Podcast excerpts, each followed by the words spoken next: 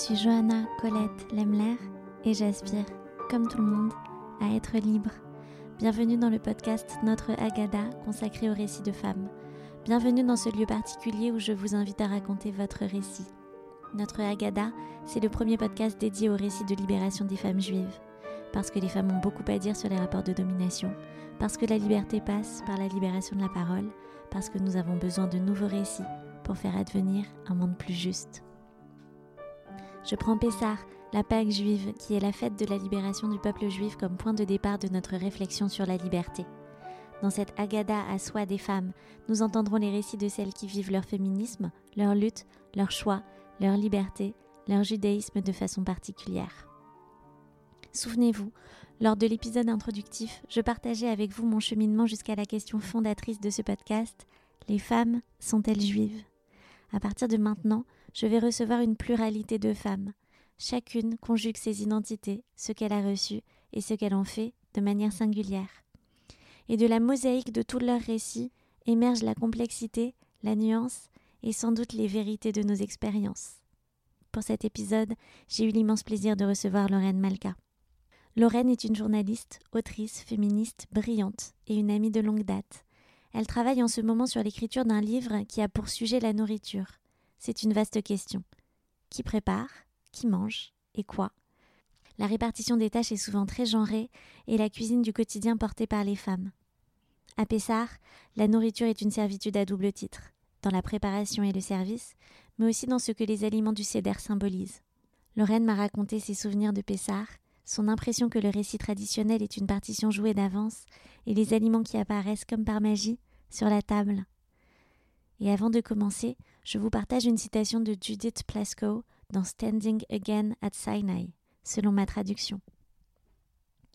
Comme le fils méchant de Pessar, je m'en remettais aux hommes en ce qui concerne le judaïsme, reniant mon propre pouvoir de femme juive, pouvant aider à donner forme au devenir du judaïsme. Allongez-vous, accoudez-vous, bref, sentez-vous libre.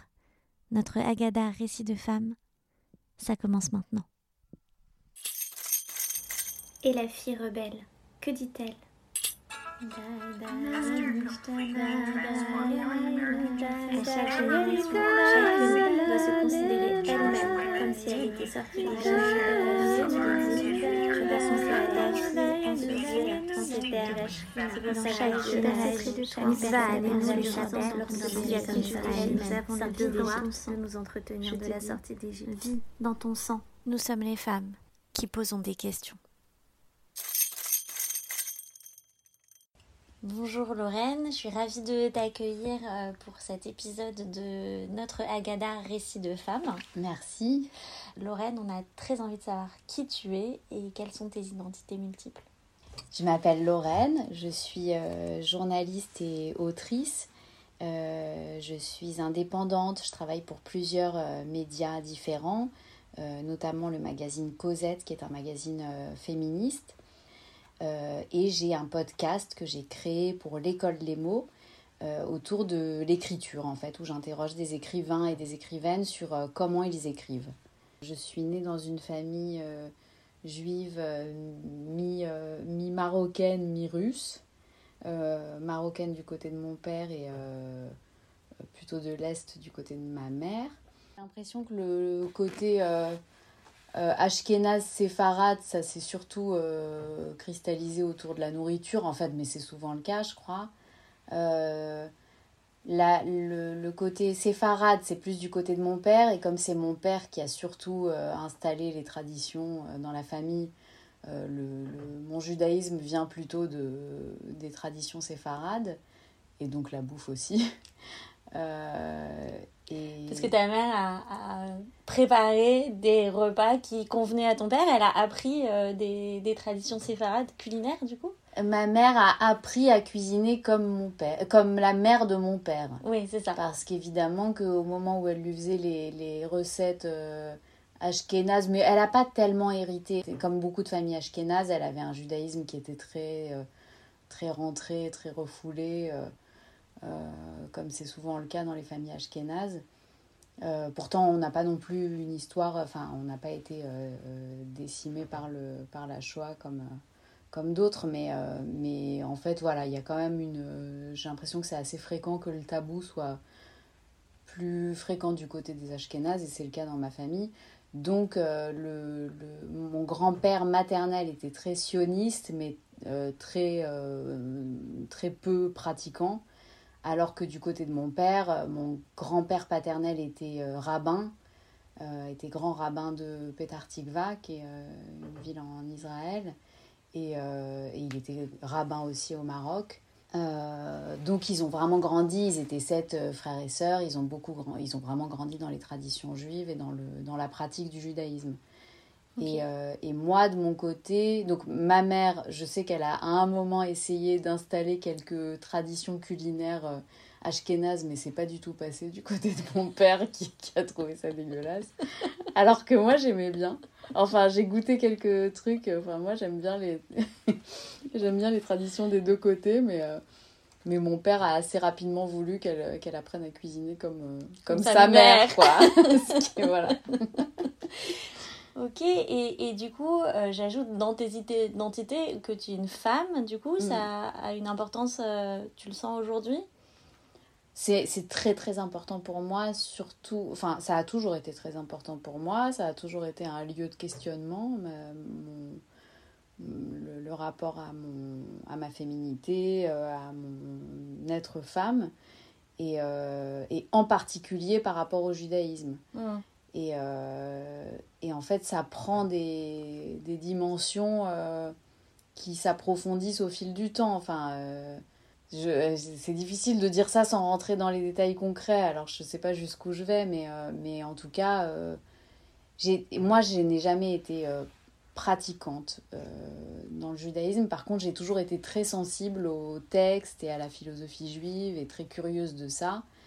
Or, euh, dans la famille de mon père, c'est plutôt l'inverse. C'est-à-dire que, pour euh, dire les choses un peu rapidement, j'ai l'impression que les femmes sont plus souvent appelées à, euh, à, être celles qui sont les garantes, enfin les gardiennes de, des traditions, puisque c'est elles, ce sont elles qui préparent la nourriture, les, les, euh, qui prépare les fêtes, euh, vraiment enfin, ce qu'on appelle les traditions, c'est-à-dire euh, les rituels de l'année, de la journée.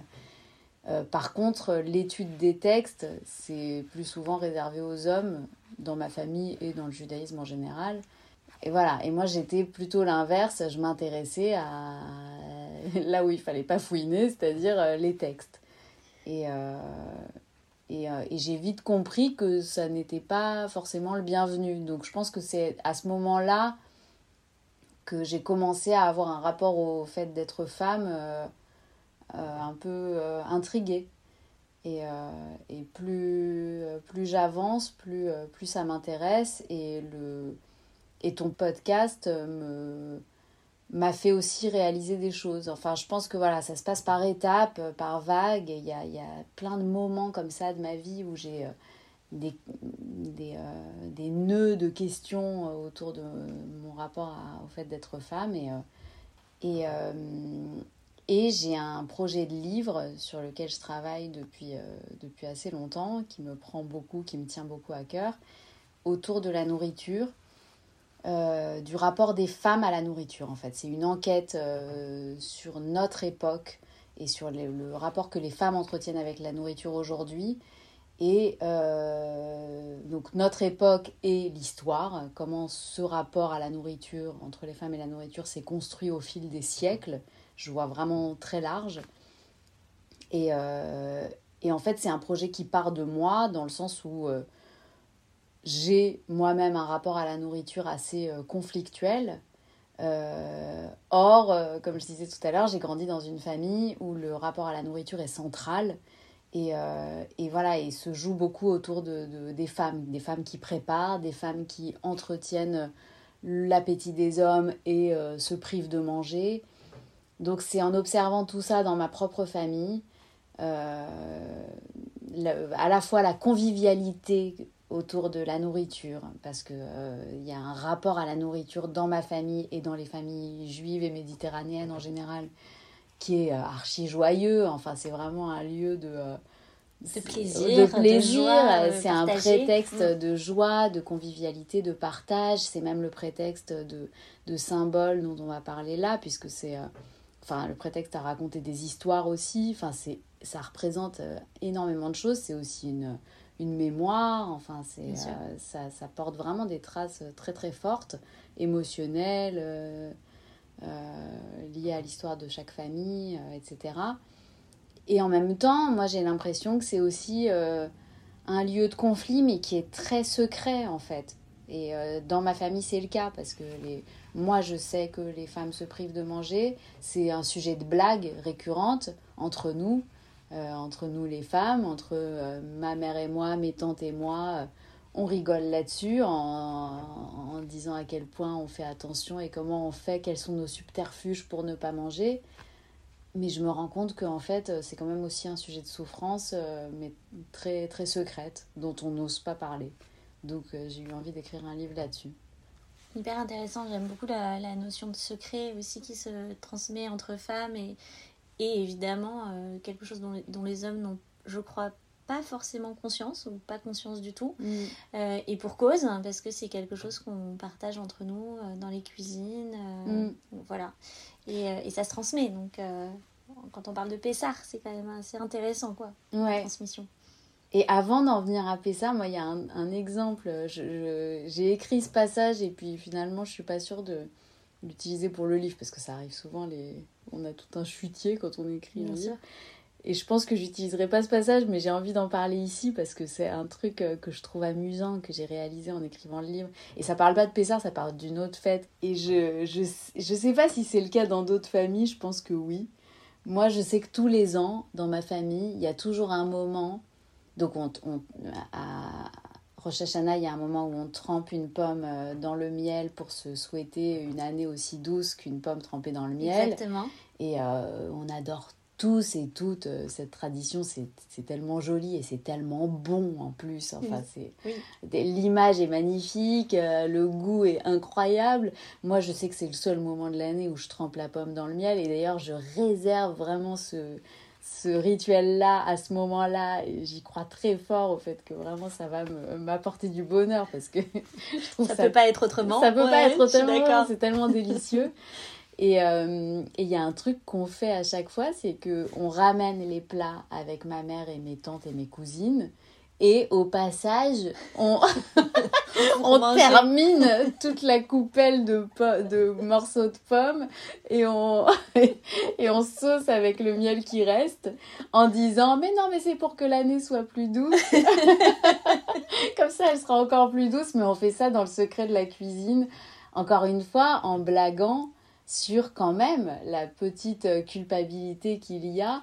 Et en fait, c'est en écrivant mon livre que je me suis rendu compte qu'il y avait cet humour, en fait, euh, qui est hyper fréquent chez les femmes, parce qu'on est là en train de chercher tout ensemble des subterfuges, parce qu'il est évident qu'il est malvenu d'aller jouer les gloutons à table et de, et de manger le symbole et de terminer l'assiette de symbole, alors qu'en cuisine, on le fait, mais on le fait entre femmes. Euh, et on est, quand, au moment où on est prise en flagrant délit, on dit non, non, mais c'est pour que l'année soit plus douce.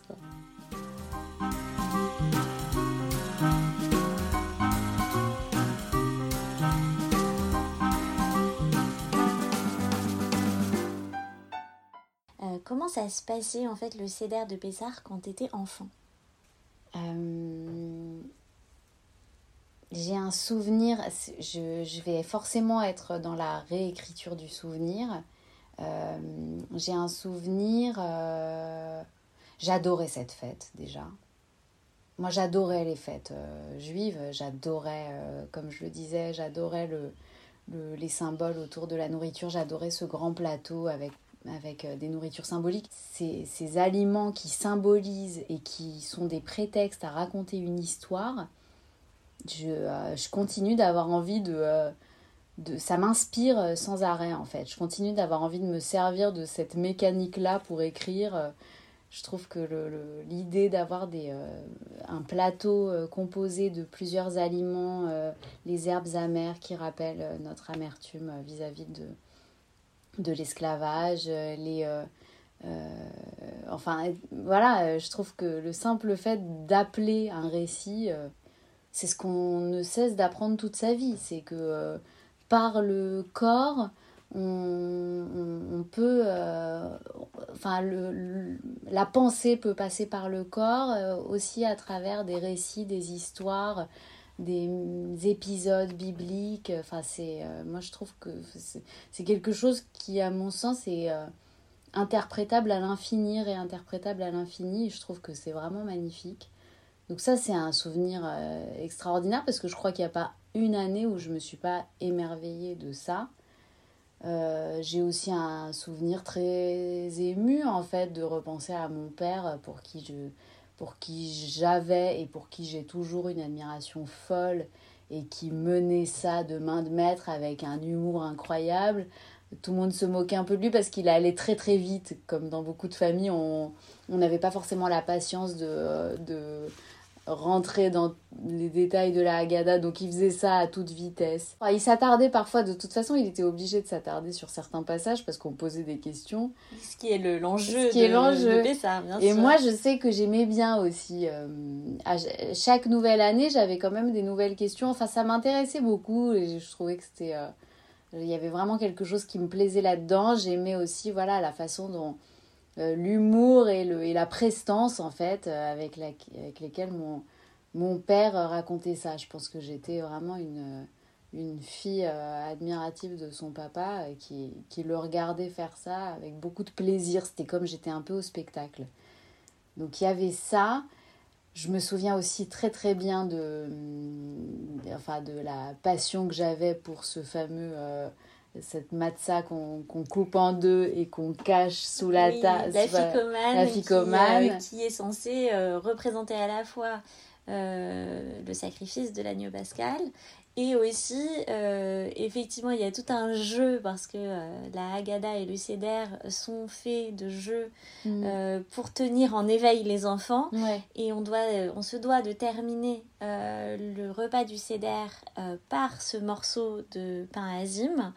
Euh, dont on a caché la moitié et que les enfants euh, se plaisent pendant tout le repas à aller chercher en secret, euh, de manière ensuite à, la donner aux parents en tout dernier lieu, parce qu'on ne peut pas finir le repas sans la ficomane. C'est ça.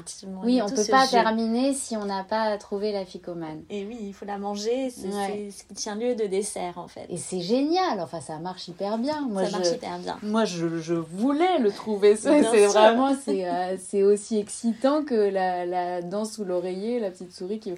C'est toutes ces traditions pour enfants qui vraiment marchent hyper bien parce que ça nous tient en éveil, ça nous, ça nous questionne. Et, euh, et puis un peu plus tard, je me rappelle que j'avais lu cette... Euh, qui avait cette idée récurrente dans le judaïsme de euh, la partie manquante.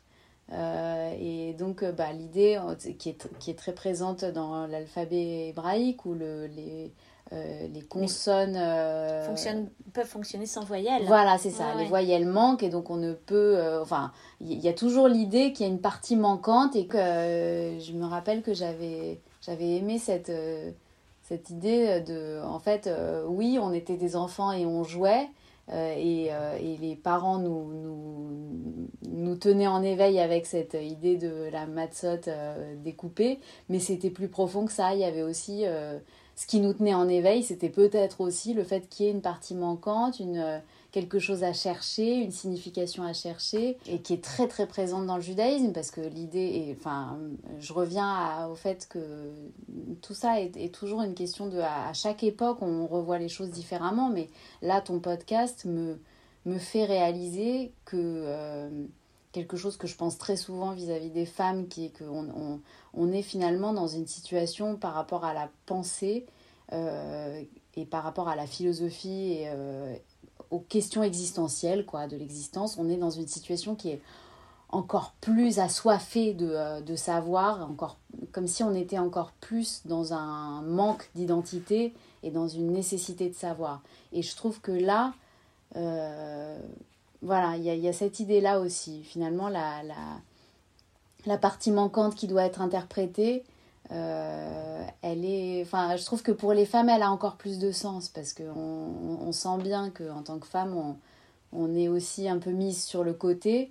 Euh, et donc, on, doit chercher tout le temps la signification de ce que de ce que c'est être juif, par exemple. On ne s'éloigne pas de ce qu'est le, la pensée juive, puisque la pensée juive, c'est justement de créer du sens par rapport à ce qu'on vit et de chercher. Je pense que l'une des... En tout cas, moi, on m'a toujours appris que ce qui était vraiment très beau dans la religion juive, c'était aussi le fait d'être tout le temps en train de se questionner sur ce qu'est être juif dans notre vie à nous et, euh, et interpréter ça en permanence. Se demander qu'est-ce que c'est pour moi être juif. Mm. Et je trouve qu'en tant que femme, euh, la question se pose d'autant plus fort et d'autant plus vivement qu'on euh, on a dû se glisser dans des interprétations qui, qui avaient été écrites pour nous alors que euh, on a une question à se poser qui est propre à notre histoire à nous aussi et qui passe par l'expérience. Et je pense que c'est là-dessus aussi que c'est intéressant de, questionner l'expérience de Pessard mm. et le vécu de Pessard, parce que je, crois que la création de sens passe par ce qu'on vit et ce qu'on a vécu. a donc la recherche du bout de Matza. Exactement, c'est ça qui manque. Euh, comment ça se passait la préparation de la fête toi? Écoute, moi, c'est très simple. C'est ma mère qui faisait tout. De A à Z. Et c'était. Euh, c'est, euh, j'ai honte de le dire, hein, parce que je me rends compte à quel point je ne l'aidais pas. C'était de la magie. C'est-à-dire que euh, je, je, partais à l'école le matin, le soir, je rentrais, il y avait, il y avait tout le rangement qui avait été fait. il n'y avait plus une seule trace, tout avait été mis dans des euh, écarté. sous-scellé, écarté. Et euh, il n'y avait plus de biscuits, y avait, tout avait été remplacé par du pain azim. Et le, enfin, le, repas, c'était encore plus que ça. C'était vraiment le, la table. Je, je, ne la voyais même pas euh, faire les courses, préparer. or, je sais que c'était une, c'était, c'était une galère à chaque fois pour elle parce qu'en plus, Là-dessus, c'est aussi un vrai sujet. Je ne sais pas si c'est le cas dans, dans, toutes les familles, mais il y avait cette idée euh, aussi venue de ce que je disais tout à l'heure sur le fait que ma mère soit ashkénaze et qu'elle n'ait pas été élevée dans les traditions. Euh, mais elle tenait à appliquer les choses de façon très rigoureuse euh, pour, pour la famille, pour les, pour les invités, pour mon père. Donc, elle était bah, moi j'ai le souvenir qu'elle se faisait un peu engueuler euh, par mon père, ou alors pas engueuler, mais il était un peu euh, l'inspecteur des travaux finis à lui dire euh, si oui ou non elle pouvait, parce qu'elle, je me, je me rappelle qu'elle se permettait quelques petites licences en disant mais si la tête de veau on peut la remplacer. Il y avait une tête de veau, non? Tête d'agneau. Une tête d'agneau. Sur le plateau du, du CDR, il y a une tête d'agneau qui représente euh, l'agneau pascal, effectivement. Et la tête d'agneau, elle disait, mais non, bien sûr qu'on peut la remplacer par je sais plus quoi. Et puis le, euh, les herbes amères, oui, on peut les remplacer par machin tant que c'est amer. elle se permettait des petites licences qu'elle lisait à droite à gauche ou alors dont elle discutait avec ses copines. Et mon père euh, levait un peu les yeux au ciel en disant, mais non, mais c'est pas comme ça. c'était pas ça qu'il fallait faire. Mais c'était pas grave, enfin, c'était pas des grandes disputes, mais je me rappelle que il y avait ce côté un peu euh, inspecteur des travaux finis où lui, il, voilà, il rentrait, il disait euh, ça, ça fallait pas le faire comme ça, etc. Mais c'était elle qui faisait absolument tout. Et moi, je ne participais pas du tout euh, à, à ça. Et il était d'ailleurs assez Enfin, mon, j'ai un grand frère euh, qui a 4 ans de plus que moi. Mon grand frère, mon grand frère et moi, on n'est pas du tout euh, pratiquants.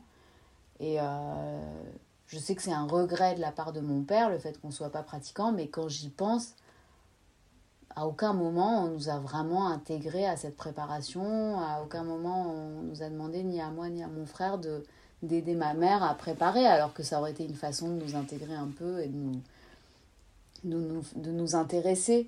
D'autant que moi, ça aurait pu m'intéresser, vu que j'adore, euh, comme je le disais, euh, le lien entre les aliments et les récits. Mais euh, il n'y avait pas ça. Nous, on nous distribuait la Haggadah des enfants avec des images en pâte à modeler au moment du repas. Super. Mais pas du tout de, de, participation à la préparation. préparation. Et du coup, comment ça se passe aujourd'hui, la fête de, de Pessard mes parents continuent à, faire des CDR euh, tous les ans. Euh, et je continue à y aller. En fait, j'ai pas vraiment le choix. c'est vraiment, pour mon père, c'est extrêmement important que je sois là à ce moment-là. et je pense que ce sera comme ça jusqu'à la fin de mes jours. Et je continuerai à chanter Manishtana comme une enfant. C'est un moment où je redeviens enfant, où je suis obligée d'être là, que ça me fasse plaisir ou non. Après, ça me, ça me, fait, ça me fait plaisir. ça me fait plaisir. Je trouve que c'est un peu c'est un peu répétitif. Euh, j'ai euh, un petit ami qui, euh, qui n'est pas juif, que j'emmène avec toujours une petite appréhension de me demander est-ce qu'il se sentira bien dans cette tradition. Donc j'avoue que si je pouvais en louper quelques-uns de temps en temps, mais je, je, dis ça et je j'ose jamais le faire. C'est un passage obligé.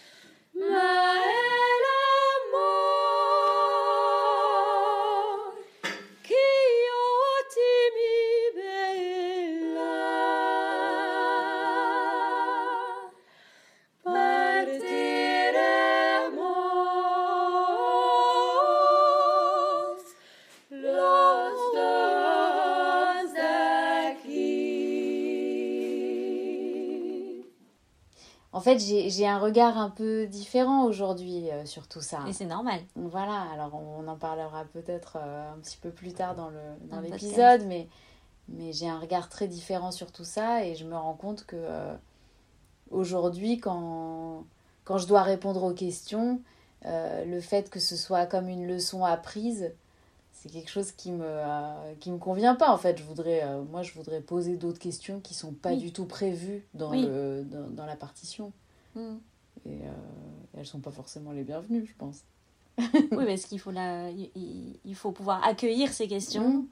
et, euh, et, accepter d'être déstabilisé aussi euh, collectivement par la nouveauté en tout cas, dans, ma famille, j'ai jamais eu. Est-ce que c'est parce que je. Euh, ne sortais pas assez des, des, des, codes, de tout ce qui avait été déjà écrit euh, Est-ce que je n'ai pas osé Peut-être, mais euh, je sentais pas vraiment de place pour euh, le fait de poser des questions nouvelles, alors que assez rapidement, j'ai commencé à m'en poser par exemple, euh, moi je sais que j'ai rapidement été gênée par cette histoire des enfants, euh, l'enfant méchant. C'est un truc qui m'a. Enfin, à partir du moment où j'ai commencé à être en âge de, développer un regard critique, assez jeune, ça m'a dérangé cette histoire euh, que l'un des enfants soit considéré comme méchant.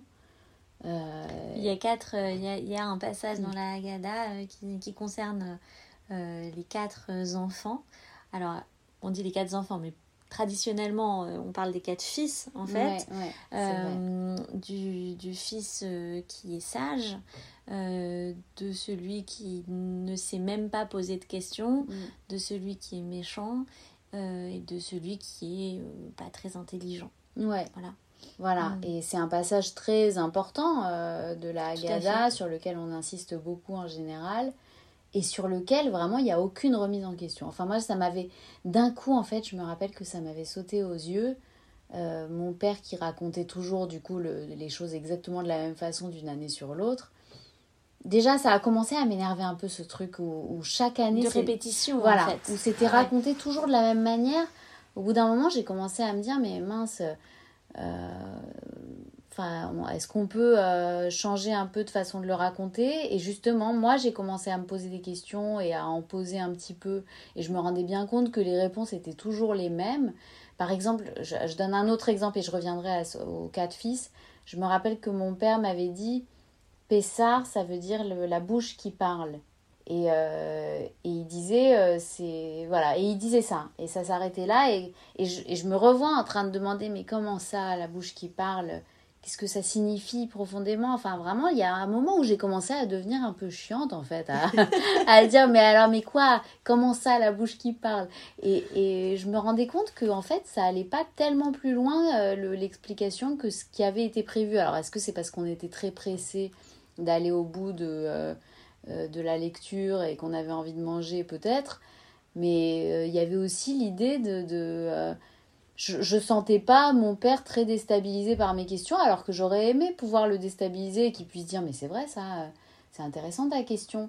Et je trouve que ça, c'est quelque chose, par exemple, qu'on a trouvé un petit peu à la yeshiva des étudiants, avec euh, Rav Zizek euh, qui menait ça, et qui de temps en temps était interpellé par les questions, et puis les, euh, voilà, les, en, en, en amener d'autres à partir de, de la question qu'on avait posée.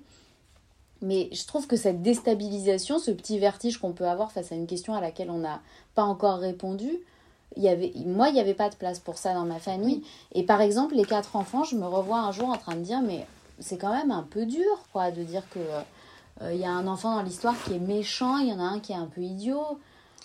Enfin, Oui, d'autant qu'on on, on, on- segmente comme ça euh, les, les quatre enfants, euh, mais dont on dit qu'en fait, euh, on est un petit peu chacun. bah voilà. Oui, tout à fait. C'est sûr qu'on est chacun. Bien Et puis, et puis, celui qui est méchant, dans mon souvenir, il est méchant parce que il, il, dit euh, vous. C'est vous- hyper intéressant, ouais. Le méchant et s'exclut en fait. Voilà. Qu'est-ce que c'est que, que ce que vous faites? Et je trouve que cette question est incroyable quand on sait la difficulté d'inclure tout le monde C'est ça. au CEDER.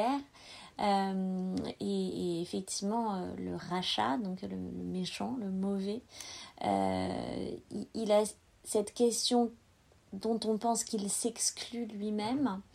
Euh, mais, je, mais je crois qu'il y a, il y a de toute façon quelque chose de très dialectique ici dans la question elle-même d'inclusion ou d'exclusion. peut-être qu'il se sent exclu? Oui, qu'est-ce que c'est que tout ça? Hmm.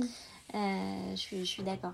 Et peut-être qu'il se sent exclu de la même manière que, justement, pour revenir aux femmes, euh, euh, de la même manière que les femmes se sentent exclues, que moi je me sentais exclue par le fait que quand je posais des questions nouvelles, on me répondait pas. Enfin, il y a, ouais, il y a quelque chose là-dedans où, effectivement, moi je me sentais un peu méchante.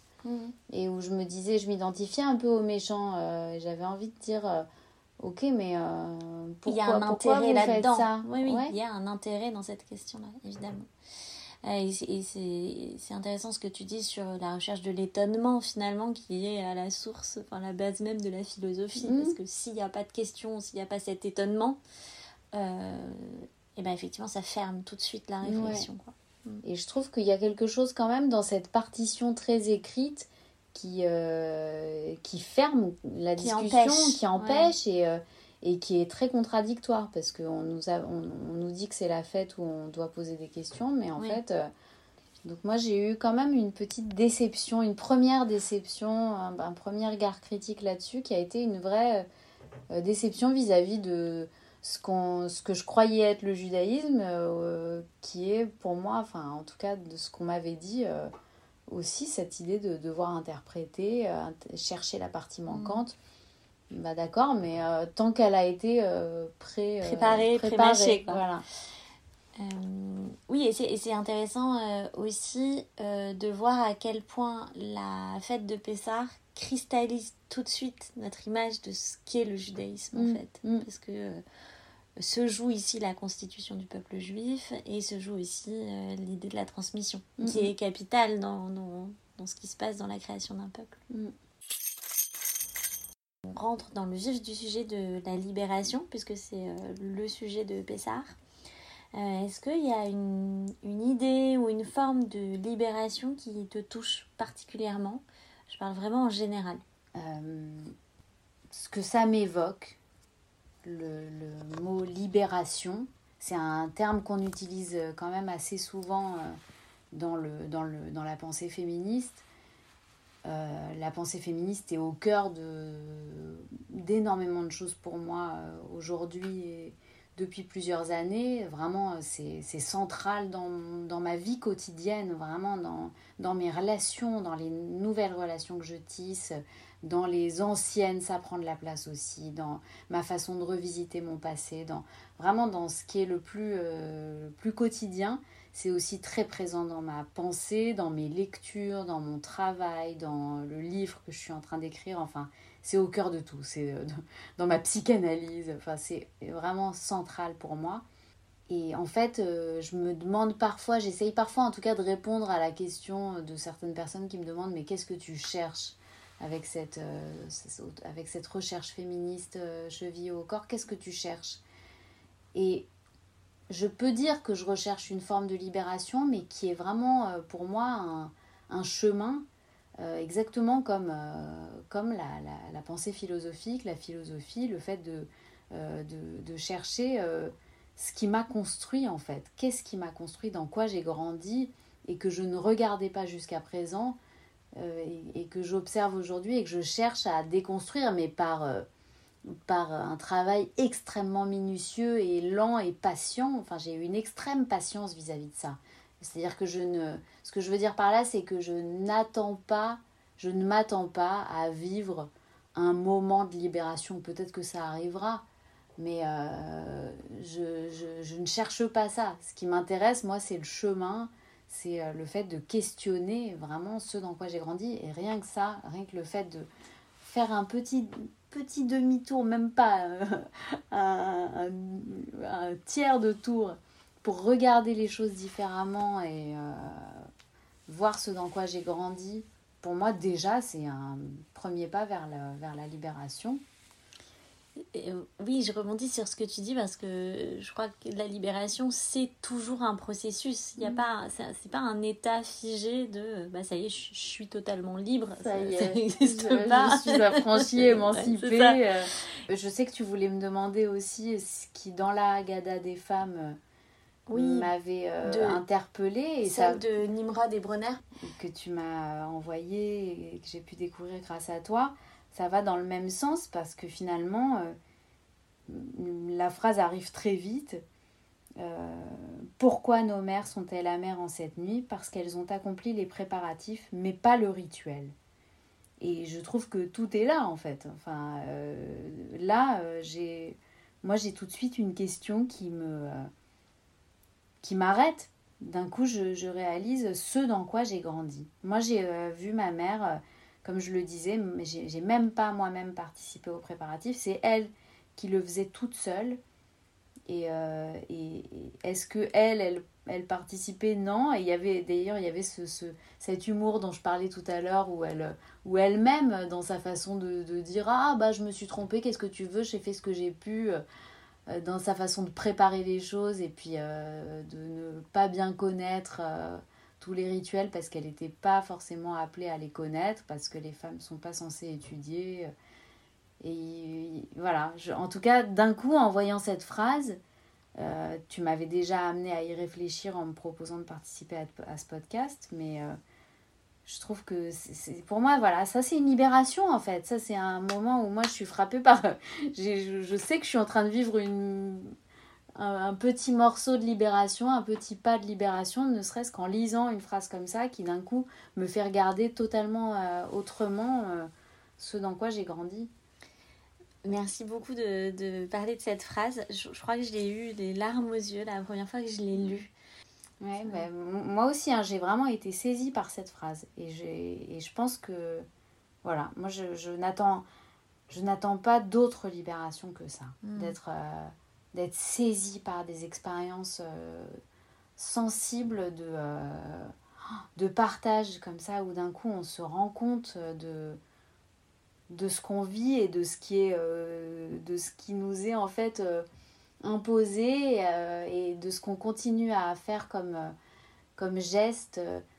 Il y a un souvenir qui me revient qui est assez émouvant. Je me rappelle justement parmi les questions que j'ai posées à mon père quand j'étais petite et sur lesquelles j'ai commencé à avoir des réponses un peu décevantes, je, avec tout l'amour que je lui porte. Hein.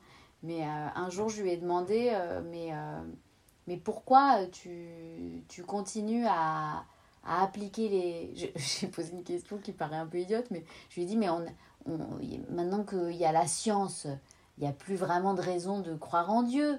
Donc, donc pourquoi tu continues à appliquer euh, les trucs que faisait ton père et à, et à être à respecter, enfin à parler de Dieu, à croire en Dieu, à prier, euh, alors qu'a priori on sait qu'il n'existe pas? je lui avais demandé ça et mon père m'avait répondu une réponse que j'ai trouvée très jolie dans la façon de le dire, mais qui au final me satisfaisait pas et me satisfait toujours pas, il m'avait dit euh, je porte le manteau de mon père. Je, je voilà, je porte le manteau de mon père. c'est, ça fait partie des missions qui me sont assignées, c'est de porter le c'est-à-dire de voilà mmh. l'habit, de transmettre les traditions que mon père m'a, m'a mmh. transmises et donc de porter son manteau. Et en fait, moi je suis hyper heureuse de me de, de, remettre en question en fait ce qui veut pas dire que je porterai pas moi aussi le manteau de mon père mais par contre euh, je, je l'aurais remis euh, peut-être euh, à, à, ma taille et, et j'en aurais fait autre chose. Peut-être que je le porterais en, en bijoux. Voilà mais en tout cas je l'aurais je, je l'aurais mis dans, dans ma vie à moi et dans ma pensée à moi parce que j'aurais appris à savoir qui je suis Dai dayenu, dai dayenu, dayenu, dayenu, dayenu, dai dayenu, dai dayenu, dai dayenu, dayenu, dayenu, dayenu. Sur le sujet euh, de la nourriture, mmh. euh, qui est euh, centrale euh, à Pessard. Euh, alors, on disait tout à l'heure qu'effectivement on mange du pain azim, qu'il n'y a plus du tout de pain euh, levé dans la maison au moment de la fête de Pessard. Alors bizarrement euh, au CEDER, euh, enfin le CEDER c'est un long repas mmh. finalement où on commence à manger des herbes amères, le harotset, la matzah au cours du récit. Mais finalement on mange assez tard. Comment ça se passait chez toi cette histoire du repas tardif? Ça c'est vraiment un vrai sujet. Moi, je revois en tout cas le moment où, euh, où ma mère. Euh, je revois très bien le moment où elle, elle re... Je sais plus si elle couvrait avec un drap ou quelque chose le plateau. Euh, parce que tous les aliments qui étaient, qui étaient prévus pour, pour la prière étaient sur un plateau. Donc c'était très facile de le retirer et d'amener ensuite le dîner. Et je revois déjà toute la question de savoir à quel moment elle, allait euh, mettre le, le feu sur le. C'est une vraie question, ça. Voilà. Oui, oui. où est-ce qu'on en est, euh, etc.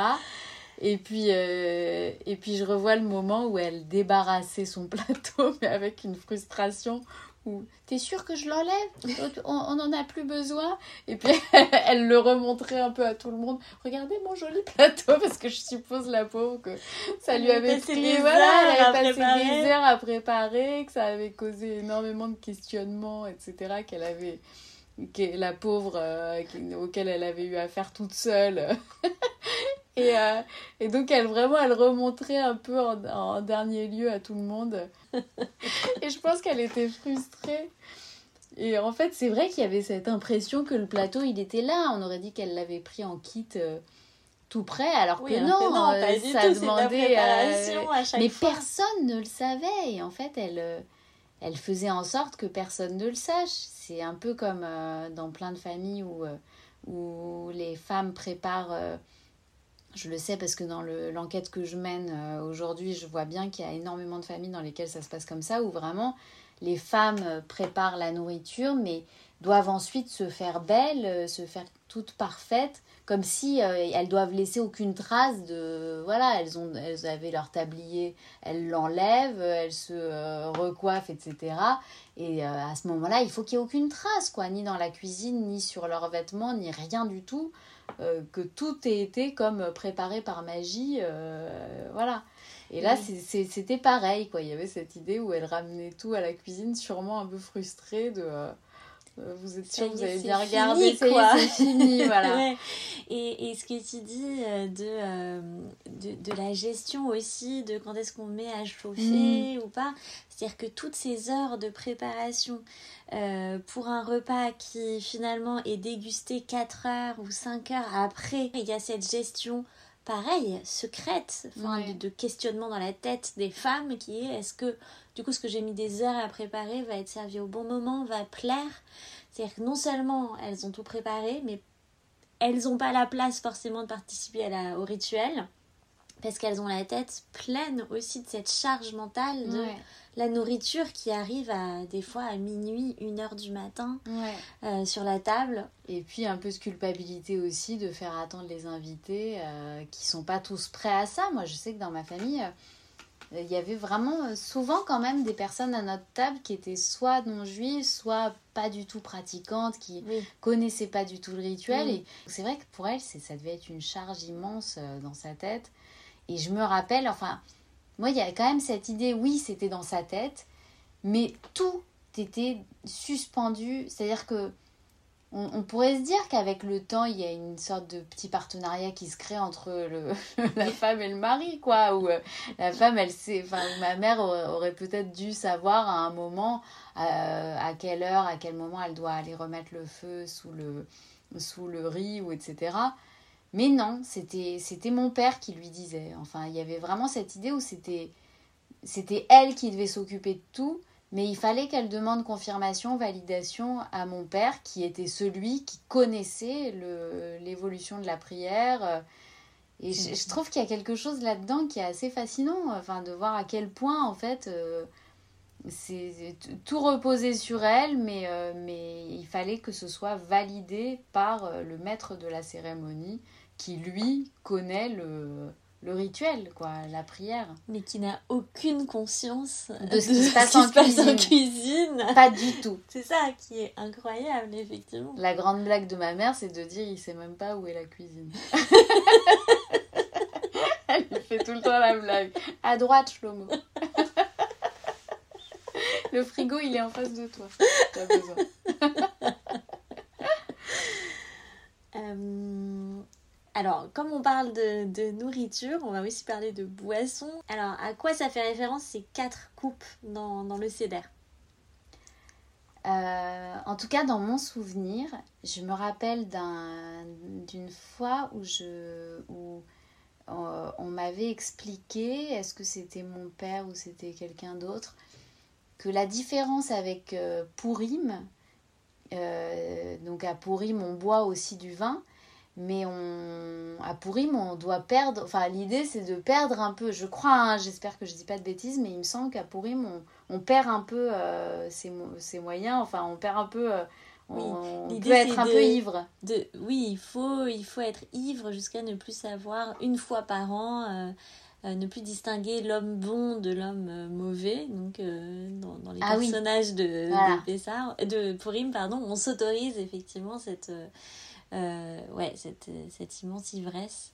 euh, de, de, plus savoir distinguer. C'est vraiment la fête un peu de, folie, quoi. Mm. Alors qu'au CEDER, on doit boire quatre coupes, ce qui est quand même beaucoup. Hein. Enfin, si on les boit en entier, euh, moi je, je tiens pas le coup. Hein. Je suis sûre que je suis. mais, mais on est censé, on est censé, je crois, ne, ne pas s'endormir, tenir son, avoir son esprit bien en éveil. Enfin, il y a quelque chose là-dedans, pareil. Je, suis peut-être, je, suis sûrement complètement obsédée par mon tropisme féministe, mais quelque chose que j'ai envie de comparer aussi à cette, euh, à, ce dont on parlait tout à l'heure, de cet espace de liberté que cherchent les femmes mm. dans, euh, dans une partition qui a été très écrite. Pour moi, il y a aussi quelque chose qui se joue là-dedans, c'est-à-dire qu'on on est euh, dans ce, cette surveillance euh, ce mélange de surveillance et de libération, euh, d'ivresse, de possibilité de, euh, de sortir. Parce qu'en fait, il y a de ça, c'est-à-dire que c'est une, une fête où on est censé poser des questions. Donc comme tu es en train de le faire, peut-être parfois jusqu'à sortir de, des sentiers battus et des questions prévues à l'avance. Mais euh, normalement, les questions qu'on doit poser, elles, doivent se, voilà, se maintenir dans, dans des rails. Quoi. Euh, on peut pas euh, partir n'importe où. Oui, oui. Il y a cette idée qu'il faut tenir quand même jusqu'au bout sur, sur la, enfin, ouais, la longueur de la, du CEDER qui est assez, assez imposant. Bah, Est-ce que si on pose la question de la place des femmes, on est considéré comme, comme ayant trop bu ou pas? Euh, alors j'ai quatre questions pour toi maintenant. C'est les quatre questions qui, à l'instar euh, de Manishtana, des quatre, euh, des quatre questions, c'est les quatre questions qui reviendront pour chaque, chaque invité du podcast. la première question, c'est ça évoque quoi pour toi un tambourin? Le tambourin, pour moi, ça évoque un, une espèce de don familial. mais tous mes oncles et tantes ont ce don de réussir à, à, jouer de, des percussions avec leurs doigts mais d'une façon extraordinaire. Et voilà ce que ça m'évoque. Du coup, c'est, je, pense qu'au Maroc, c'est assez fréquent parce que euh, j'étais allée, euh, je suis, quand je suis allée au Maroc, euh, j'ai vu que c'était quelque chose qui, qui était là, quoi. Quel est le verbe dont tu aimerais être le sujet? Mon verbe préféré, et je peux totalement dire que je veux en être le sujet, c'est le verbe interpréter.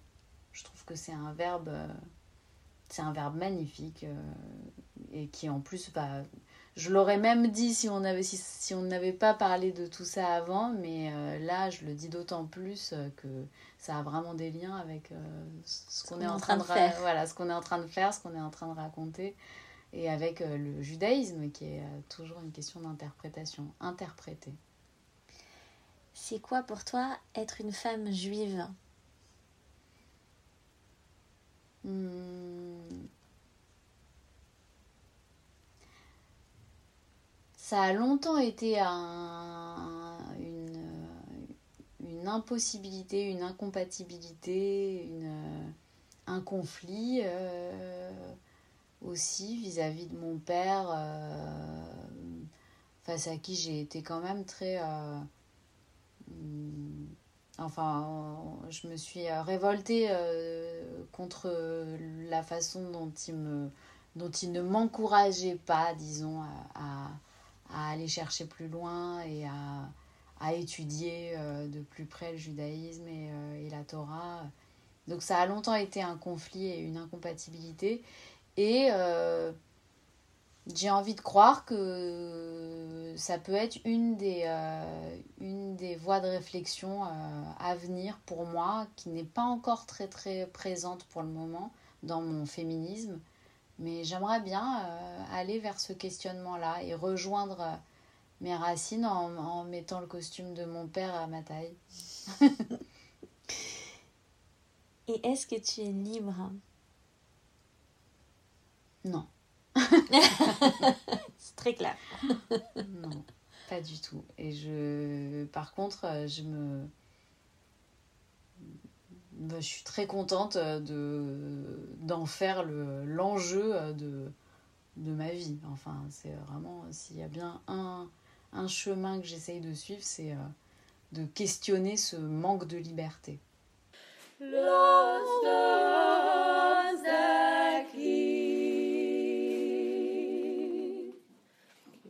est-ce qu'il y a un chant euh, de euh, Pessar euh, qui, qui te touche particulièrement? Je vais pas être originale, mais Manishtana, parce que j'ai des, des souvenirs de, de Manishtana. On adore chanter dans ma famille, j'adore chanter. Et, et là, en plus, c'était un moment où je pouvais chanter toute seule, parce que c'était parce que j'ai très longtemps été la plus petite. Et euh, donc c'était un peu mon moment.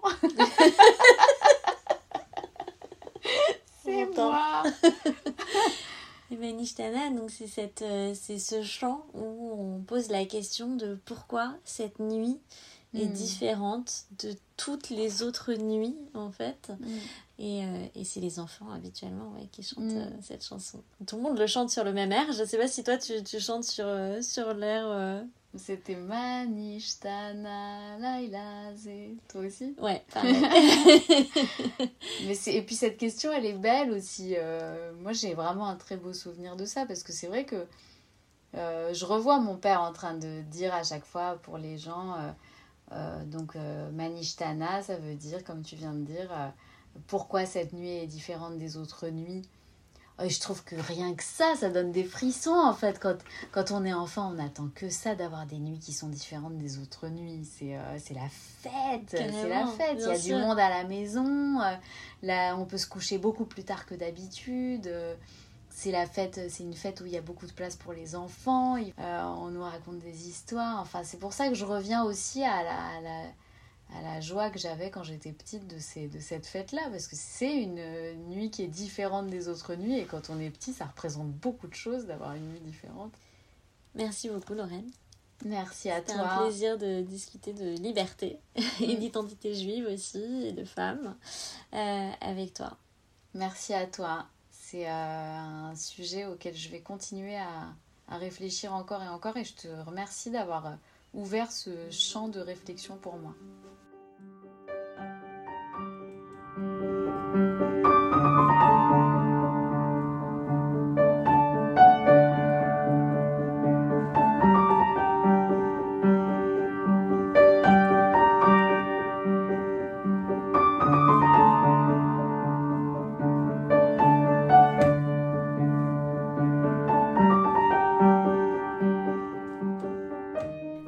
D'écouter notre Agada Récit de femmes. Si ce programme vous intéresse, vous pouvez vous abonner au podcast Notre Agada pour être notifié de la sortie de nouveaux épisodes. La meilleure façon de me soutenir, c'est d'en parler à vos proches et à vos amis et de partager le lien. Vous pouvez également me laisser des messages et des commentaires et suivre le compte Instagram Notre Agada Récit de femmes. Merci et à bientôt.